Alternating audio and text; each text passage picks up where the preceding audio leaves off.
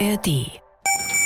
Warmly welcome Wir you. nennen das die Baltic Sea Region, also der Ostseeraum äh, auf Deutsch. Was wir festhalten können, ist, dass es schon eine Reihe von Tabubrüchen gab in dem Krieg. region. Der hat natürlich jetzt eine ganz andere Bedeutung bekommen. Wir sind ja konkret bedroht. that we can defend ourselves. Es ist nicht so wie beim Fußball, dass ich sage, auswärts reicht mir ein Unentschieden. Ne? Also das, das gibt's im Krieg nicht. Pulverfass Ostsee. Podcast über Abschreckung und Aufrüstung in Nordeuropa. Wars are by nature uh, dangerous. Von Tom Schimek. For us, the Russia, nothing new. Die ersten Marines gehen jetzt ins Wasser. We have no doubt. Right here, in action. Folge 2. Zu den Waffen. Ja, wir stehen mitten im Krieg. Willkommen zur zweiten Folge des Podcasts Pulverfass Ostsee. Es geht um ein kompliziertes Thema, Aufrüstung und Abschreckung in Nordeuropa rund um die Ostsee.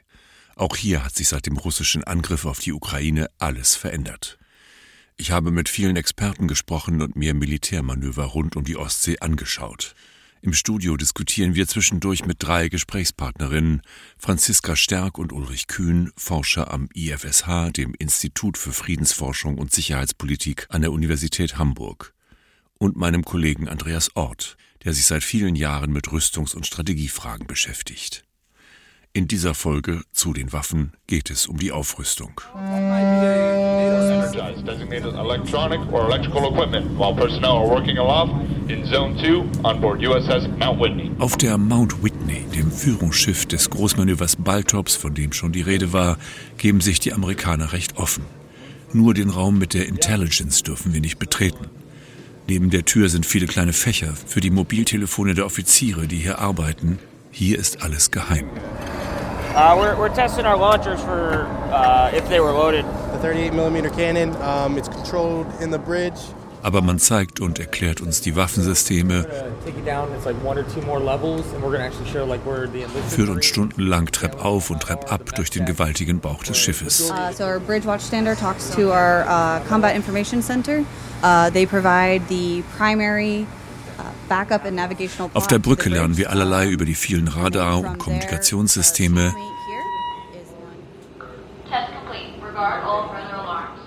Beim Mittagessen in der Mannschaftsmesse läuft auf großen Monitoren James Bond, die Schlussszene von Skyfall.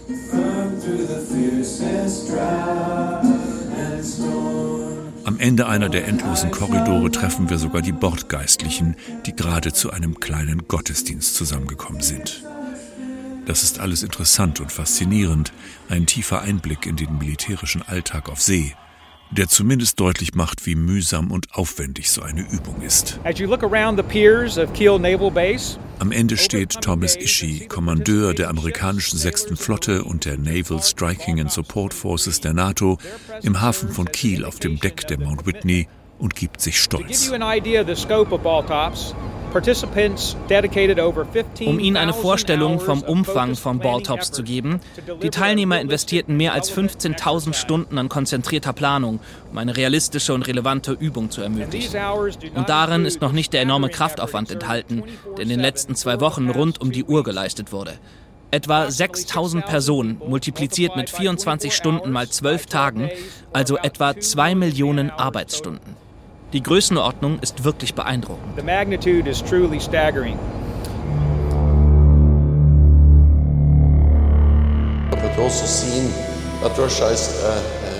Was wir auch sehen, dass Russland, dass Präsident Putin bereit ist, militärische Gewalt gegen Nachbarn einzusetzen.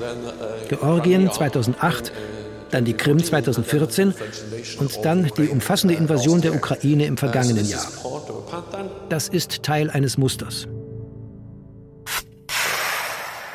NATO summit uh, here in Wales will be one of the most important summits 2014 in auf ihrem Gipfel in Wales verabschiedete die NATO einen sogenannten Readiness Action Plan. Dazu zählten etwa eine verstärkte Luftraumüberwachung des Baltikums und eine Verdreifachung der NATO-Reaktionskräfte, die schnell an Brennpunkten einsetzbar sein sollen. NATO has responded. We have launched a wholesale Auf dem Gipfel 2016 in Warschau beschlossen die Staats- und Regierungschefs der NATO-Staaten eine Vorwärtspräsenz, das ist der offizielle Begriff, im Nordosten und Südosten des Bündnisses aufzubauen.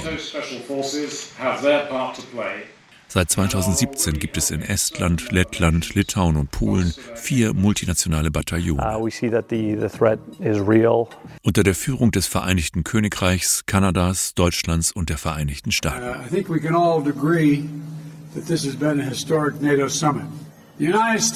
Auf dem NATO-Gipfel in Madrid im Juni 2022 hieß es dann, wir müssen noch massiver abschrecken. Die Präsenz der Allianz an der Ostflanke soll von einem Bataillon pro Land, rund 1000, auf eine Brigade, 3000 bis 3500 Soldatinnen und Soldaten erhöht werden. Die Verteidigungsausgaben kräftig steigen. Das hat es noch nie gegeben. Dass das nötig war, dass Deutschland, das wurde, die NATO-Führungsnation in Litauen, plant, dort eine permanente Brigade einzurichten. Das sei, heißt es in einem Tagesbefehl des Verteidigungsministers, gelebte Zeitenwende und ein klares Signal. Dafür kann ich nur als Verteidigungsminister von Herzen Danke sagen. Ein Jahr später, im Sommer 2023, konnte der NATO-Generalsekretär mitteilen, dass die gemeinsamen Verteidigungsausgaben um 8,3 Prozent gestiegen seien, die größte Steigerung seit Ende des Kalten Krieges. Die NATO selbst schätzt, dass die Staaten der Allianz 2023 über 1,2 Trillionen Euro für Verteidigung ausgeben werden, gut 40 Prozent mehr als 2015. Davon steuern die USA, deren Militärausgaben den Rest der Welt in den Schatten stellen, 743 Billionen bei. Die NATO-Staaten Europas und Kanada bringen inzwischen 356 Milliarden Euro auf. Die NATO beklagt allerdings, dass dies noch immer nicht genug sei. Und das berühmte 2-Prozent-Ziel, also der Wunsch, dass jeder Mitgliedstaat 2 Prozent seines Bruttosozialprodukts in Verteidigung steckt, noch immer nur von einer Minderheit erfüllt werde. Nachfrage bei unserer Studiorunde Ulrich Kühn, Andreas Ort, Franziska Stärk.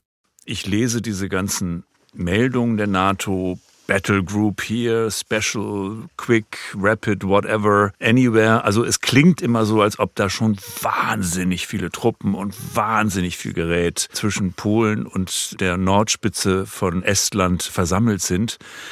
Ist das wirklich so? Nein, so ist das noch nicht. Also worauf sich die NATO im Grunde verständigt hat, ist, dass man mehr Gerät und mehr Soldatinnen und Soldaten binnen kürzester Zeit zusammenziehen muss. Also dass man in der Lage sein muss, die Fähigkeit haben muss, schnell zu reagieren. Und das passiert nicht durch eine sogenannte Vorwärtsverteidigung, wo dann eben wie im Kalten Krieg auf westdeutscher Seite entlang der innerdeutschen Grenze ganze Divisionen, Panzerdivisionen geparkt sind, sondern das soll eben durch schnelle Verlegefähigkeit passieren. Und da sind dann zunächst einmal die Bündnispartner in Europa gefragt, ihre Militärs wieder in den Stand und die Fähigkeit zu versetzen, das überhaupt zu können. Also eher so feuerwehrmäßig. Ne? Ja, natürlich, genau. Aber die Feuerwehr muss ausgerüstet sein, ein gutes Notrufsystem funktionieren und die Straßen müssen frei sein, wenn die rausfahren sollen. Und wenn man bei diesem Bild bleibt, dann muss man sagen, alle drei Faktoren sind in Europa momentan noch nicht erfüllt. Und das gilt jetzt nicht nur für die Bundeswehr, sondern das gilt auch für ganz viele andere, wenn man sich anschaut, wie der Zustand der spanischen Armee ist, der portugiesischen, der italienischen. Also da muss schon einiges noch getan werden. Und dann kommt hinzu, dass natürlich diese Länder entlang der Ostflanke ganz unterschiedliche militärische Kulturen haben und darüber hinaus teilweise sehr, sehr unterschiedliche politische Interessen. Schauen wir uns das doch mal an. Polen, das ganz eindeutig das Feindbild Russland jeden Tag hochzieht, sich massiv bedroht fühlt. Ähm, keine Wertung an der Stelle, ob das berechtigt ist oder, oder nicht in diesem Grad. Dann haben wir Finnland, welches sagt, wir haben hier eine ziemlich gute Verteidigung, die funktioniert und auf die verlassen wir uns jetzt seit Jahrzehnten und wir brauchen keine zusätzlichen Truppen von außerhalb, die hier stationiert werden. Und dann haben wir beispielsweise Ungarn, die am liebsten einen permanenten Schmusekurs ähm, mit Präsident Putin fahren würden, weil man sich ja so populistisch doch so schön nahe ist. Also das heißt, äh, da gilt es für die NATO doch noch so einiges an Arbeit zu tun in den nächsten Jahren und Jahrzehnten. Was was ich faszinierend finde an Ihrem Beispiel jetzt, das sind ja alles drei politisch eher auf der rechten Seite angesiedelte Regierungen. Also Finnland hat ja die rechteste Regierung seit dem Zweiten Weltkrieg mit den Rechtsradikalen im Boot.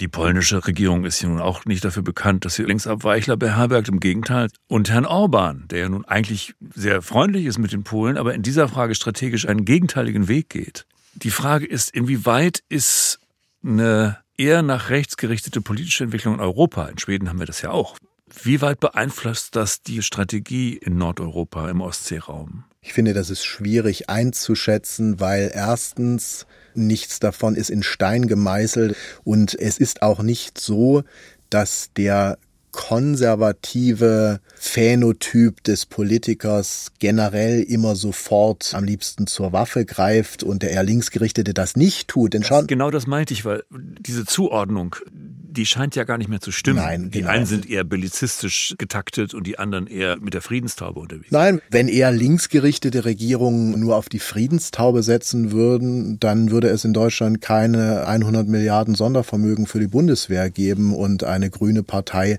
die sich doch zumindest in Teilen sehr bellizistisch positioniert. Das sind alte Muster, die wir noch so ein bisschen aus dem Kalten Krieg pflegen, aber die es im Grunde nicht mehr wirklich erfassen, was wir heute sehen. Und wir haben es mit einer ganz anderen NATO zu tun im Jahre 2023 als im Jahre 1983. Natürlich also es, es ist irgendwo Quatsch zu sagen, okay, jemand hat eine rechtere Regierung und also ist dieses Land bellizistischer. Ich glaube, dass, wie du meinst, das ist ein Muster, was, was uns nicht weiterhilft. Was natürlich so einen Ruck quasi in manchen Ländern schon mit sich bringt, wenn wir zum Beispiel auf Schweden schauen, ist, dass dann bestimmte andere Aspekte in der Sicherheitspolitik einfach in den Hintergrund rücken. Schweden war ja traditionell eigentlich schon ein Land, was sich sehr stark für Rüstungskontrolle gemacht hat, was Abrüstung immer hochgehalten hat. Und wenn da jetzt Regierungen an die Macht kommen, die eben etwas rechtsgerichteter sind, dann ist natürlich die Frage, wie geht es weiter mit solchen Initiativen und haben wir ein Element, was das ausbalanciert? Also ich beobachte bei der Bundeswehr, wenn ich dort bin, schon eine Tendenz zu sehr einfachen Darstellungen, wenn es um äh, Konflikte oder militärische Operationen geht, wo ja auch immer ein Übungsfeind dabei ist. Das ist schon ein Hauch von Populismus immer dabei. Das hat zugenommen. Anfang Juli 2023 trafen sich in der Evangelischen Akademie Locum Rüstungsexperten zu einer Tagung mit dem Titel Rüstungskontrolle AD, wie umgehen mit atomaren Gefahren in Europa. Obviously, Poland would like to have both, right? We would like to have both two brigades on the ground. Dabei auch Artur Kaspczyk, ein polnischer Regierungsanalyst, der bei den Diskussionen häufiger mit den Augen rollte. The threat perception is, and it has been for a long time, that Russia is Unsere Einschätzung der Bedrohungslage ist, schon seit langem, dass Russland versucht, seine eigene Einflusssphäre auszubauen dass es eine aggressive, revisionistische Macht ist und dass wir, das heißt der Westen, die NATO, alles Erdenkliche tun müssen, damit die Ukraine zunächst einmal diesen Krieg gewinnt und Russland diesen Krieg verliert. Aber gleichzeitig müssen wir uns auf eine Zukunft vorbereiten, in der Russland seine Streitkräfte wieder aufbauen wird. Russland könnte dann einen weiteren Krieg gegen die Ukraine beginnen. Es könnte den Krieg gegen die NATO beginnen. Polen ist aktuell der Musterschüler der NATO. Das Land steckt fast vier Prozent seines Bruttosozialprodukts in den Militäretat. Damit liegt es prozentual noch vor den USA auf Platz eins. Polen will, dass seine Streitkräfte und die der Verbündeten in der Lage sind, jeden russischen Einmarsch in alliiertes Territorium direkt an der Grenze zu stoppen oder sie zumindest sehr schnell zu vertreiben. Für Artur Kaspczyk und die rechtskonservative polnische Regierungspartei Recht und Gerechtigkeit, kurz PiS, ist die NATO viel zu spät aufgewacht und noch immer eine Schnecke. Und erst 2014 hat die NATO wirklich damit begonnen, Strukturen, Konzepte und Kräfte aufzubauen, die sie für die Verteidigung gegen Russland brauchte. Diese Umstellung der NATO war nicht schnell genug, nicht groß genug, uh, nicht gründlich genug. Finnland etwa hat seit Sommer 2023 eine bürgerliche Regierung, in der die rechtsradikale Partei der wahren Finnen ein lautes Wörtchen mitzureden hat. Doch die Zustimmung zum NATO-Beitritt ist hier seit dem russischen Angriff auf die Ukraine parteiübergreifend sehr groß. das Bedrohungsgefühl enorm gewachsen. Das hat auch wirtschaftliche Gründe und ist, wie die Wissenschaftler Matti Pesu und Tuomas Isomarku in einem Papier für das Finnish Institute of International Affairs schreiben, vor allem Finnlands geostrategischer Lage an der Ostsee geschuldet. Das Meer stellt eine Lebensader für die finnische Gesellschaft und die finnische Wirtschaft dar. Etwa 80 Prozent der finnischen Exporte und 90 Prozent der Importe werden über die Ostsee transportiert.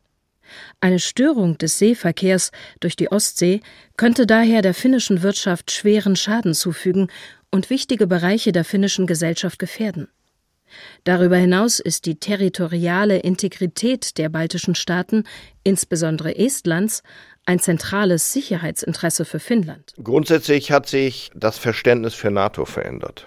Und die alte Legacy hatte ja schon reagiert nach 2014 mit dem Gipfel in Wales, mit der Stationierung von NATO-Verbänden, allerdings in, ich sag mal, Bataillonsstärke in den jeweiligen Ländern. Jürgen Joachim von Sandrath, kommandierender General des multinationalen Korps Nordost der NATO in Stettin, inzwischen tatsächlich eine sehr internationale Veranstaltung. Also ich habe hier im Hauptquartier wie auch in der Fläche knapp 24 verschiedene Nationen engagiert. Lange hatte die NATO im Nordosten das Konzept des Political Tripwire, des politischen Stolperdrahts verfolgt.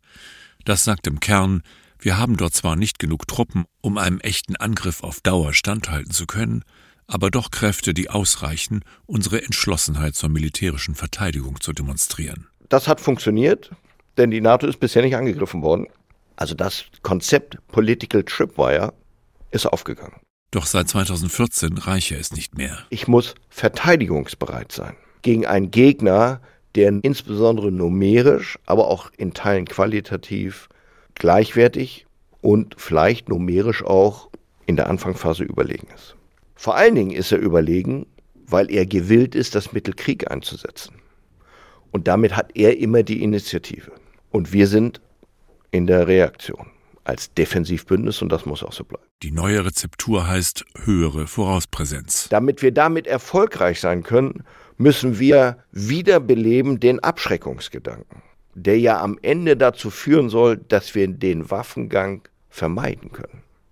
Das geht aber nur, wenn in Moskau unsere Verteidigungsbefähigung, unser Verteidigungswille und unsere Verteidigungsreadiness als solche so erkannt wird, dass Russland sagt, das lasse ich lieber bleiben, denn ich hole mir dort definitiv eine blutige Nase. Ich werde nicht erfolgreich sein. Das generiert Abschreckung und das verhindert den Waffengang. Die Readiness, die Bereitschaft. Readiness prevents war. Er senkt die Stimme. Wenn wir das nicht sind, erhöhen wir zumindest das Risiko, ein Krieg, und wenn es nur zeitlich und regional limitiert ist, in meinem Raum auferlegt zu bekommen. Das heißt, man will in der Lage sein, jeden Angriff zu stoppen. Das haben wir erkannt, das haben die Nationen erkannt. Und das führt dazu, dass wir wieder in eine integrierte kollektive Vorne-Verteidigungsaufstellung gehen, die in der Lage ist, jeden, und da zitiere ich auch unseren Bundeskanzler, jeden Quadratmeter NATO-Territorium von Beginn an erfolgreich zu verteidigen.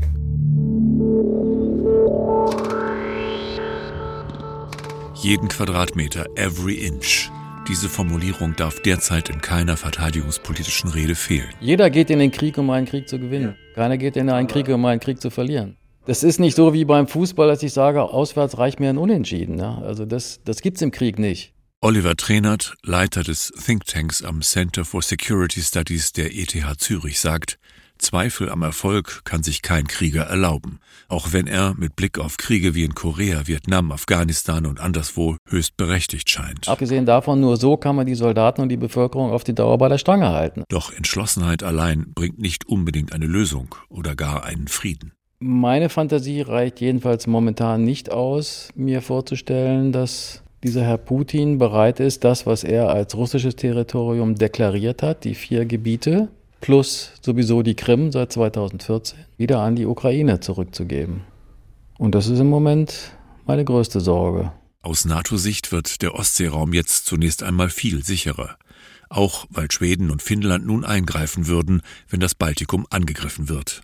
Ulrich Kühn. Gleichzeitig wird natürlich Russland daran interessiert sein, die Unsicherheit in diesem Raum hochzuhalten. Und das wird Russland vor allem mittels Kurz- und Mittelstreckenraketen sehr wahrscheinlich mit nuklearen Sprengköpfen bestückt tun. Es drohe eine Nuklearisierung des Ostseeraums.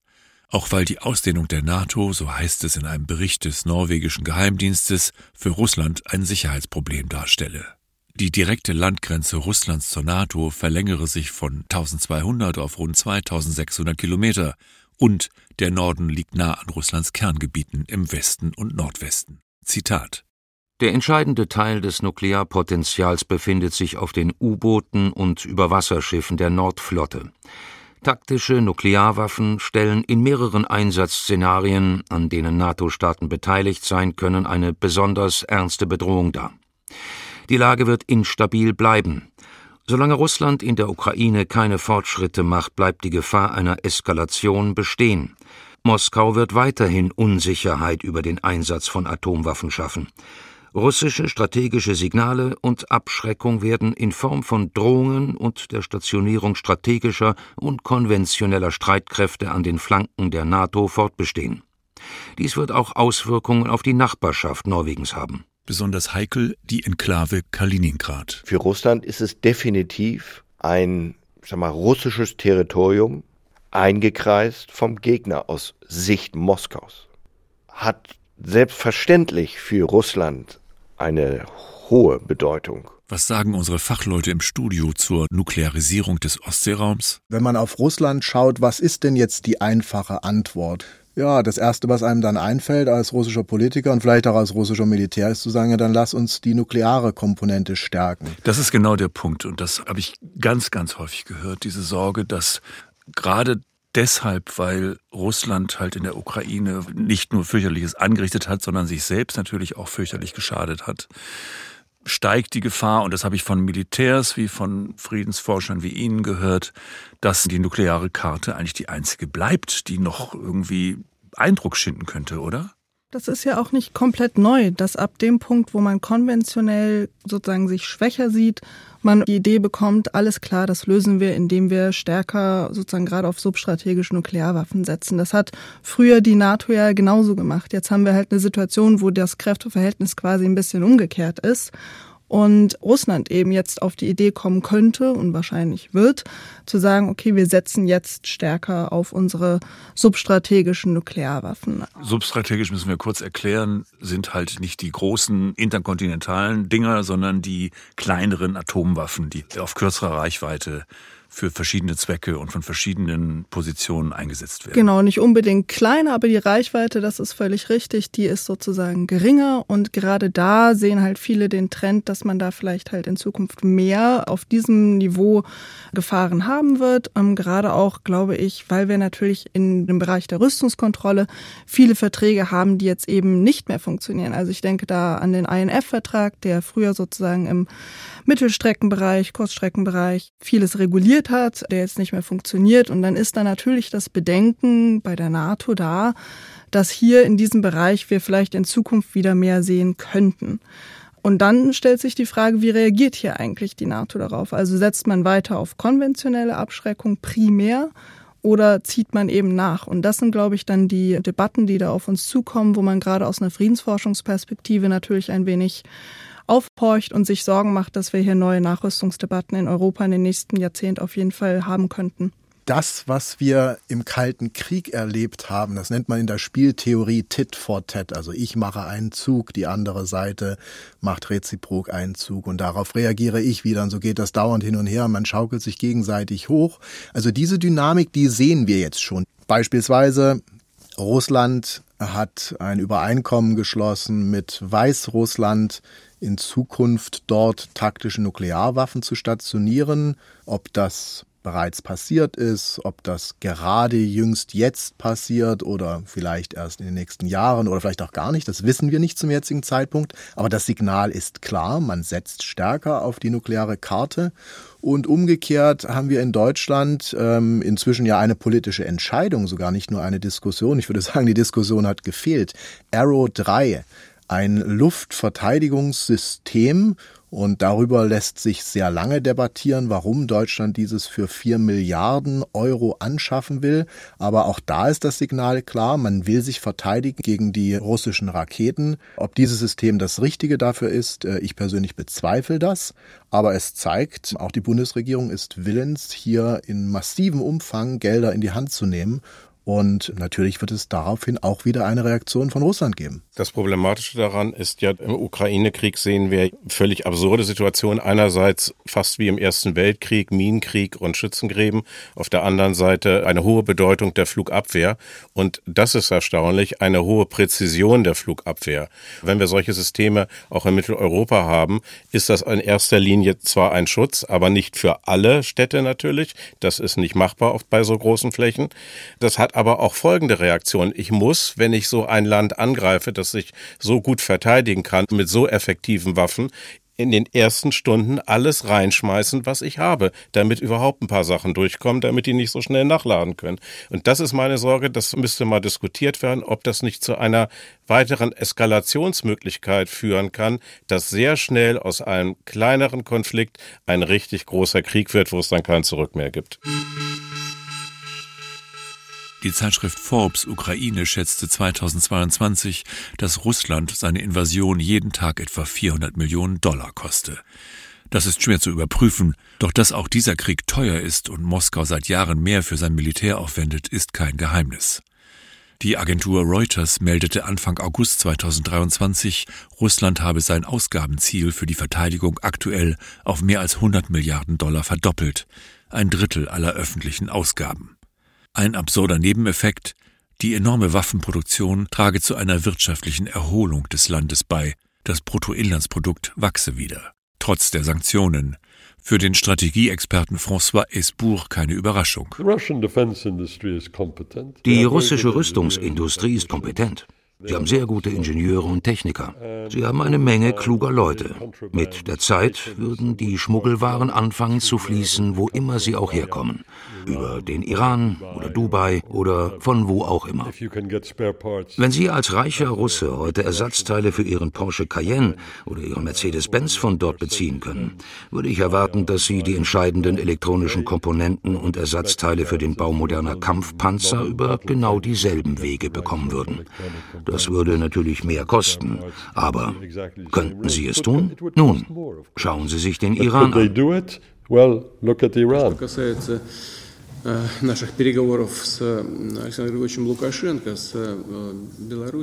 Um noch ein Zeichen zu setzen, kündigte Wladimir Putin im Frühjahr 2023 an, auch in Weißrussland taktische Atomwaffen zu stationieren. In Belarus wird stationiert das Iskander-M-System, was auch schon in Kaliningrad steht und das eine Reichweite von, nach allem, was man so weiß, aber das kann ja auch variieren, jedenfalls aber von unter 500 Kilometern wohl äh, darstellen kann, also weniger als das STC-8-System. Und nuklearfähige Kampfflugzeuge werden in Belarus stationiert. Oliver Trenert glaubt nicht, dass das einen enormen strategischen Zugewinn für Russland darstellt. Es gehe hier eher ums politische Symbol, um Drohgebärden. Der Waffenexperte Hans Christensen von der Federation of American Scientists sagt, die Lage sei nebulös, auch wenn die russische wie die weißrussische Seite ziemlich detailliert verkündeten, was man dort alles aufstellen wolle. Well, Belarus is uncertain right now. Um, they have certainly talked a lot about it. Aber die Frage ist natürlich, wurden die Sprengköpfe für diese Raketen schon geliefert? Sie haben angekündigt, ein nukleares Lager zu bauen oder aufrüsten zu wollen. Das sollte im Juli fertig werden. Wir haben also viel Zeit damit verbracht, uns Satellitenbilder dieser Anlagen anzugucken, um zu prüfen, ob wir hier irgendwelche Fingerabdrücke erkennen können, die darauf hindeuten, dass diese Anlagen für die Lagerung von Atomwaffen vorbereitet wurden. Bisher haben wir das nicht festgestellt.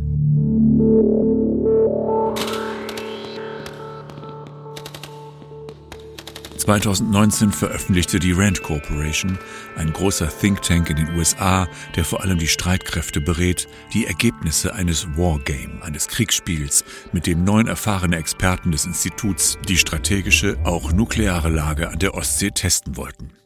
Um zu ergründen, was passieren könnte, wenn nicht strategische Nuklearwaffen entweder von der NATO oder von Russland während eines Konflikts mit Beteiligung der baltischen Staaten eingesetzt würden, haben wir eine Wargame-Übung durchgeführt. Wir haben versucht, nicht strategische nukleare Optionen zu entwickeln, die von der NATO zur Abschreckung einer russischen Aggression gegen die baltischen Staaten eingesetzt werden könnten. Frühere Analysen hatten bereits gezeigt, dass eine russische Invasion in den baltischen Staaten, in Estland, Lettland und Litauen, angesichts eines erheblichen Defizits der NATO an konventionellen Streitkräften dort innerhalb weniger Tage einige oder alle Hauptstädte erreichen würde und die NATO vor vollendete Tatsachen stellen würde. Sehr ernüchternd für die NATO. Die NATO-Streitkräfte können also sehr schnell isoliert und überwältigt werden, sofern sie sich nicht rasch in die baltischen Hauptstädte zurückziehen. Wenn sich die NATO-Streitkräfte zurückziehen, werden sie in den Hauptstädten isoliert und von Nachschub abgeschnitten sein. Bald haben die westlichen Kommandeure nur noch schlechte Optionen zur Auswahl, eine blutige Gegenoffensive, eine unkalkulierbare internationale Eskalation. Oder das Eingestehen einer zumindest vorübergehenden Niederlage mit ungewissen, aber vorhersehbar katastrophalen Folgen für das Bündnis und nicht zuletzt für die Bevölkerung der baltischen Staaten. Ein Debakel? In unserer Wargame-Übung wussten die NATO-Befehlshaber, dass sie von den russischen Streitkräften schnell überwältigt werden würden und zogen einen frühzeitigen Ersteinsatz von nicht strategischen Nuklearwaffen in Betracht, um dieses Ergebnis zu verhindern. Die Befehlshaber fragten sich, welche Ziele die NATO ins Visier nehmen könnte. Um eine beträchtliche Anzahl russischer Einheiten zu vernichten, wäre der Einsatz von einigen hundert Atomwaffen erforderlich. Die NATO hat zudem ein Zeitproblem. Eigentlich, zeigt sich in diesem Spielszenario, müsste sie den russischen Vormarsch sehr früh stoppen, schon beim Aufmarsch in Russland. Doch dass die NATO prophylaktisch Atomwaffen über die Grenze feuern könnte, hielten die Spielteilnehmer für sehr unwahrscheinlich. Später, nach einem Vorrücken der russischen Streitkräfte, auf jeden Fall nach den ersten zwölf Stunden, käme der Einsatz einer großen Anzahl dieser Waffen dem Versuch gleich, die baltischen Staaten zu zerstören, um sie zu retten. Das Spiel eskaliert schnell. Sobald Atomwaffen im Spiel eingesetzt wurden, nahm die NATO durch fortgesetzte nukleare Angriffe auf ihre Ziele in Europa größeren Schaden, als Russland auf seine Manövereinheiten, Flugplätze, Sammel- und Versorgungsgebiete. Auch die Waffen sind ein Problem. Die US-Atombomben vom Typ B-61, die im Rahmen der nuklearen Teilhabe in den Niederlanden, Belgien, Italien und Deutschland lagern, sind Freifallbomben, die von Flugzeugen ins Ziel gebracht werden. B-61-Bomben müssen aus relativ geringer Entfernung abgeworfen werden. Daher ist bei einem frühen Einsatz in einem Konflikt gegen russische Streitkräfte ein erfolgreiches Eindringen selbst mit Tarnkappenflugzeugen wie der B-2 oder dem F-35 Joint Strike Fighter nicht gewährleistet. Darüber hinaus ist die Verfügbarkeit von B-61-Bomben nicht gesichert, weil sie an nur wenigen bekannten Standorten gelagert werden, die angegriffen werden können. Im Wargame tauchen andere Optionen auf, ein Angriff auf die Luftverteidigung oder die russische Flotte in Kaliningrad. Bei unserer Wargame-Übung für den baltischen Raum schätzten die Teilnehmer die Wahrscheinlichkeit als gering ein, dass die NATO bereit wäre, einen allgemeinen thermonuklearen Krieg zu führen, um die Unabhängigkeit der baltischen Staaten zu erhalten. Im Spiel schlägt Russland zurück. In unserer Wargame-Übung griff Russland als Reaktion auf den NATO-Angriff auf seine Streitkräfte fünf NATO-Luftwaffenstützpunkte an. Es setzte fünf Nuklearwaffen mit mittlerer Sprengkraft ein. Schnell ist der Krieg in Westeuropa. Häfen, die der militärischen Versorgung dienen, etwa Bremerhaven in Deutschland, wären ebenfalls attraktive Ziele. Ihre Zerstörung würde bei der NATO den Zeitbedarf und die Anforderungen für die Organisation eines Gegenangriffs erheblich erhöhen. Die aus den Vereinigten Staaten eintreffenden Verstärkungen müssten alternative Häfen benutzen und die verbündeten Staaten könnten ihre Bereitschaft zur Aufnahme von US-Streitkräften im Verlauf eines nuklearen Konflikts neu bewerten. Angriffe auf andere, weniger wahrscheinliche NATO-Ziele in stärker bevölkerten Gebieten, wie zum Beispiel Izmir, Türkei oder Monsanto, Portugal, könnten 10 bis 100 Mal mehr Todesopfer und Verletzte fordern. Die Teilnehmer diskutierten sodann darüber, wie die NATO auf das Handeln Russlands reagieren sollte und konnten keine guten Optionen finden. Würde der nukleare Schlagabtausch fortgesetzt, hätte die NATO nach jedem Schlag wesentlich größere Schäden an ihren Kampffähigkeiten und ihrer Zivilbevölkerung zu befürchten als Russland. Es sei denn, die NATO würde russische Bevölkerungszentren angreifen, was mit ziemlicher Sicherheit eine dramatische Eskalation in Russland auslösen würde. Wie realistisch ist das? Russland, sagt Oliver Trainert, verfüge über zahlreiche neue substrategische Atomwaffen zu Lande, zur See und in der Luft. Und das ist eine Situation, die aus NATO-Sicht sehr bedrohlich ist, weil diese Systeme wichtige Knotenpunkte, Häfen, Flughäfen, Kommandozentralen, vor allen Dingen in Deutschland, aber allgemein in Westeuropa unter Bedrohung setzen können wobei diese Systeme konventionell oder nuklear bewaffnet werden können. Das nukleare Ballett, dieses Wargame zeigt es erneut, ist unkalkulierbar. Oliver Meyer nennt es ein Spiel mit dem Risiko, mit gewaltigen Grauzonen. Diese Unsicherheit, die man beim Gegner lassen will, darüber, wie man reagieren würde, wenn es zum Ernstfall kommt, denn wenn man das sozusagen alles klar aufschreiben würde und auch kommunizieren würde, dann würde man dem Gegner natürlich ein Drehbuch liefern, wie er sich einer solchen Vergeltung entziehen kann. Und das ist das Gefährliche, dass eben in diesem Graubereich zwischen dem, was man bereit ist zu tun und dem, was der Gegner vielleicht glauben soll, was man tatsächlich tun möchte, da Missverständnisse entstehen und das Ganze dann aus dem Ruder läuft. Die größte Gefahr aus Russland, sagen viele Experten, sei jetzt die Unberechenbarkeit. François Esbourg. Die gute Nachricht ist, dass Russland bis heute, vielleicht mit Ausnahme der ersten Tage des Krieges im letzten Jahr, als es unangenehme Signale von russischer Seite gab, im Wesentlichen an seiner offiziellen Nukleardoktrin und Nuklearstrategie festgehalten hat. Diese Strategie ist eigentlich recht konservativ. Zum Zeitpunkt, zu dem wir hier sprechen, also im Juli 2023, gibt es noch keine Anzeichen dafür, dass Russland erwägt, von dieser Doktrin abzuweichen. The bad news is that die schlechte Nachricht ist, dass die innenpolitische Situation in Russland höchst instabil ist. Und zwar nicht zwischen Kräften des demokratischen, liberalen Wandels und den Kräften der Finsternis, die man gerne verschwinden sehen würde. Ein Rücktritt Putins wäre natürlich ein höchst erfreuliches Ereignis. Nein, im Moment dreht sich die Unsicherheit in Russland darum, wer der Bösewicht sein wird, der Russland als nächstes regieren wird. Es ist ein Wettbewerb zwischen verschiedenen Schattierungen von Schwarz. Die Vertikale der Macht, die Putin in fast einem Vierteljahrhundert aufgebaut hat, ist ziemlich brüchig geworden. Und unter diesen Umständen kann alles passieren. Under those circumstances, anything could happen.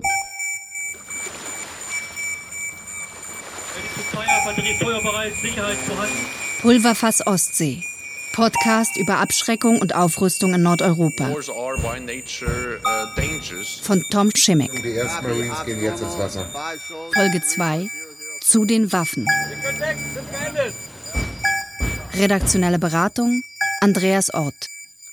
Es sprachen Julian Greis, Anna-Maria Kurizowa, Wanda Perlwitz, Stefan Schad, Thilo Werner und der Autor. Sprachaufnahmen Axel Wernicke und Philipp Neumann. Technische Realisation und Regie Tom Schimek. Redaktion Christiane Glas. Eine Produktion des Norddeutschen Rundfunks 2023. While placing your left hand on the back right here. Im Westen was Neues heißt die Folge 3 von Pulverfass Ostsee. Es wird um das neue Wir-Gefühl der NATO gehen, um Strategien, gemeinsame Interessen und die Tücken der nuklearen Teilhabe. Heute, mit der russischen Invasion in die Ukraine und dem dringenden Wunsch der NATO beizutreten, hören wir einige Politiker sehr unkritisch verkünden, dieser nukleare Schutzschirm werde uns allen Sicherheit bringen. Das zeigt erst einmal nur, dass wir noch ein bisschen diskutieren diskutieren müssen, was dieser nukleare Schirm tatsächlich bedeutet.